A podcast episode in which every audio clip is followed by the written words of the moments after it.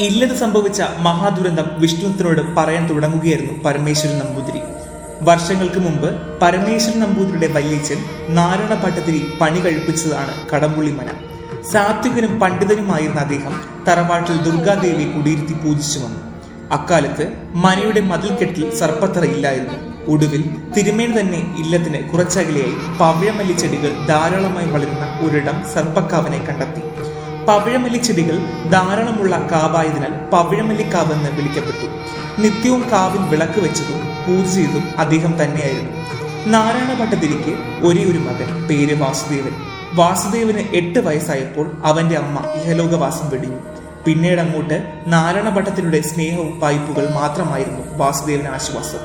അദ്ദേഹവും അച്ഛനെ പോലെ തന്നെ സാത്വികനായിരുന്നു. നാരായണ ഭട്ടതിരിയുടെ കാലശേഷം ഇല്ലത്തിന്റെ അധികാരം വാസുദേവ ഭട്ടതിരി ആയിരുന്നു. അദ്ദേഹവും അച്ഛനെ ഏൽപ്പിച്ചു പോയ എല്ലാ കടമകളും കർത്തവ്യങ്ങളും മടി കൂടാതെ നിർവഹിച്ചു എന്ന് മാത്രമല്ല സഹായം ചോദിച്ചു വരുന്നവർക്ക് എന്നും ഒരു അത്താണിയായിരുന്നു വാസുദേവൻ തിരുമേനി.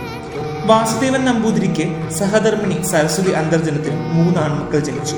കാവിലെ നാഗങ്ങളുടെയും ഉപാസന ദേവതയുടെയും ദുർഗാദേവിയുടെയും അനുഗ്രഹം തന്നെയാണെന്ന് രണ്ടുപേരും വിശ്വസിച്ചു.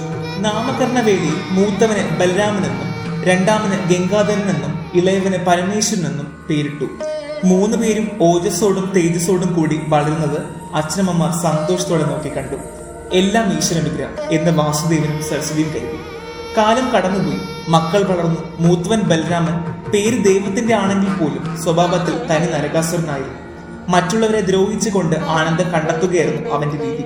രണ്ടാമത്തെ മകൻ പണത്തോട് ആർത്തിയുള്ളവനും സ്ത്രീമോഹിയുമായിരുന്നു. ഇതിൽ പരമേശ്വരൻ മാത്രമായിരുന്നു അച്ഛന്റെ പാത പിന്തുടർന്നത്. മക്കളുടെ ദുർനടപ്പ് വാസുദേവനെയും സരസ്വതിയും ഒരുപാട് വേദനിപ്പിച്ചു. ബലരാമൻ ഒടുവിൽ ദുർമന്ത്രവാദത്തിലേക്ക് കടന്നു. രണ്ടാമൻ ഗംഗാധരൻ നാട്ടിലുള്ള സ്ത്രീകൾക്ക് സമാധാനമായി വഴി നടക്കാൻ പോലും അനുവദിക്കാതെ ഉപദ്രവിച്ച് സന്തോഷിച്ചു. പരമേശ്വരൻ നമ്പൂതിരി മാത്രം മുടങ്ങാതെ കാവിൽ വിളക്ക് വെച്ച് ദേവിയും പ്രീതിപ്പെടുത്തി ജീവിച്ചു പോന്നു. വേളി കഴിച്ചില്ലെങ്കിലും സ്വഭാവം മാറുമെന്ന് കരുതി മൂത്തവനെയും വേളി നടത്തി. എന്നാൽ ബലരാമന്റെയും ഗംഗാധരന്റെയും സ്വഭാവ വൈകല്യം അവരുടെ ജീവിതത്തെയും ബാധിച്ചു. മാസം ഒന്ന് കഴിഞ്ഞപ്പോൾ തന്നെ അവരുടെ ഭാര്യമാർ പിണങ്ങി സ്വന്തം ഇല്ലത്തേക്ക് മടങ്ങിപ്പോയി. ഇതൊന്നും കാണാനും കേൾക്കാനും ത്രാണിയില്ലാതെ വാസുദേവൻ നമ്പൂതിരി മരണപ്പെട്ടു. പിന്നെ അങ്ങോട്ട് ജ്യേഷ്ഠന്മാരായിരുന്നു തറവാടിന്റെ ഭരണം. സൂര്യഭഗവാനെ പ്രതിഷ്ഠിക്കുന്ന നിലവറ ബലരാമൻ തന്റെ ദുർമന്ത്രവാദത്തിനുള്ള കളമാക്കി മാറ്റി. ശ്മശാനയക്ഷിണി എന്ന മാരണമൂർത്തിയെ ഉപാസിക്കാൻ തുടങ്ങി. ഗംഗാധരൻ പലയിടത്തു നിന്നും അഫിസാരികമാരെ വിളിച്ചു വരുത്തി. അവരോടൊത്ത് സന്തോഷിച്ചു. ഇതൊന്നും കാണാൻ കഴിയാതെ പരമേശ്വരൻ നമ്പൂതിരി ജ്യേഷ്ഠന്മാരെ ചോദ്യം ചെയ്തു. തെറ്റുകൾ ബോധ്യപ്പെടുത്തി എന്നാൽ അത് അംഗീകരിക്കുന്നതിന് പകരം പരമേശ്വരനെ കുടുംബത്തിൽ നിന്നും തല്ലിയിറക്കി വിടുകയാണ് അവർ ചെയ്തത്. അദ്ദേഹത്തിന് ഇല്ലത്തു നിന്നും പടിയിറങ്ങേണ്ടി വന്നു.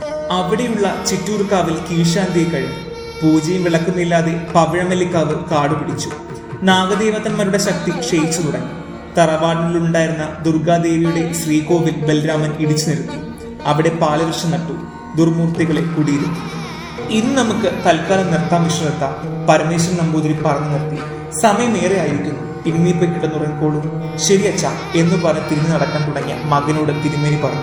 വിഷ്ണു നിന്റെ കയ്യിലുള്ള ഇലസ് കയ്യിൽ നിന്ന് നഷ്ടപ്പെടാൻ ഇടയാകരുത്. രാത്രി നിനക്ക് എന്തെങ്കിലും അസ്വസ്ഥത തോന്നിയാൽ ഉടനെ എന്നെ വിളിക്കുക.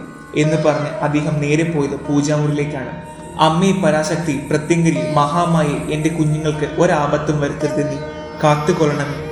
ഇവരുടെ പ്രാണന് അവിടത്തെ കാവലുണ്ടായിരിക്കണമേ വിശ്വത്തൻ ഉറങ്ങാൻ കിടന്നു. അവൻ ചിന്തിച്ചു ഓ എന്തൊക്കെ കഥകളാണ്. ഇങ്ങനെ ചിന്തിച്ചു കൊണ്ടിരിക്കുമ്പോഴാണ് കാതെടുപ്പിക്കുന്ന ഒരിടുന്നത്. മഴയ്ക്ക് കോളുണ്ട്. വിഷ്ണുവത്തൻ വിചാരിച്ചു ദേവി ആരാണ് കൃഷ്ണവേണി? അവൾ എന്നെയും എന്റെ കുടുംബത്തെ ഇല്ലാതാക്കാൻ എന്തിനാണ് ഇങ്ങനെ ശ്രമിക്കുന്നത്? മനസ്സിൽ വല്ലാത്തൊരു ഭയം വന്നറിയുന്നല്ലോ വിഷ്ണുവതൻ പ്രാർത്ഥിച്ചു അല്ലയോ അമ്മേ എന്റെ അനുജൻ ഹരിദാസിന്റെ കഴിവോ ധൈര്യമോ ഒന്നും എനിക്കില്ല. എനിക്ക് പ്രാർത്ഥിക്കാനും അവിടുത്തെ സേവ ചെയ്യാനും മാത്രമേ അറിയൂ. എന്നെയും എന്റെ കുടുംബത്തെയും കാത്തുകൊള്ളണം. പുറത്ത് പ്രകൃതി തന്നെ ഭാവം മാറ്റിക്കൊണ്ടേയിരുന്നു ഈ സമയം കാവിൽ നിന്ന് സുന്ദരയായ ഒരു ശ്രീരത്നം കണ്ണമ്പുള്ളി മനയിലേക്ക് നടന്നകന്നു. അത് അത് അവൾ തന്നെ കൃഷ്ണവേണി. മനയുടെ പടിപ്പുരയിൽ നിന്നുകൊണ്ട് അവൾ മനയെ ഒന്ന് വീക്ഷിച്ചു. കണ്ണിൽ പകയുടെ ക്രോധാഗ്നി ഇരച്ചു കയറി. ഉഗ്രരൂപം പൂണ്ട കൃഷ്ണവേണി തന്റെ വലുതുകൾ പടിപ്പുരയ്ക്കുള്ളിൽ വെച്ചു. ക്രൂരമായി മന്ദഹസിച്ചു. ha ha ha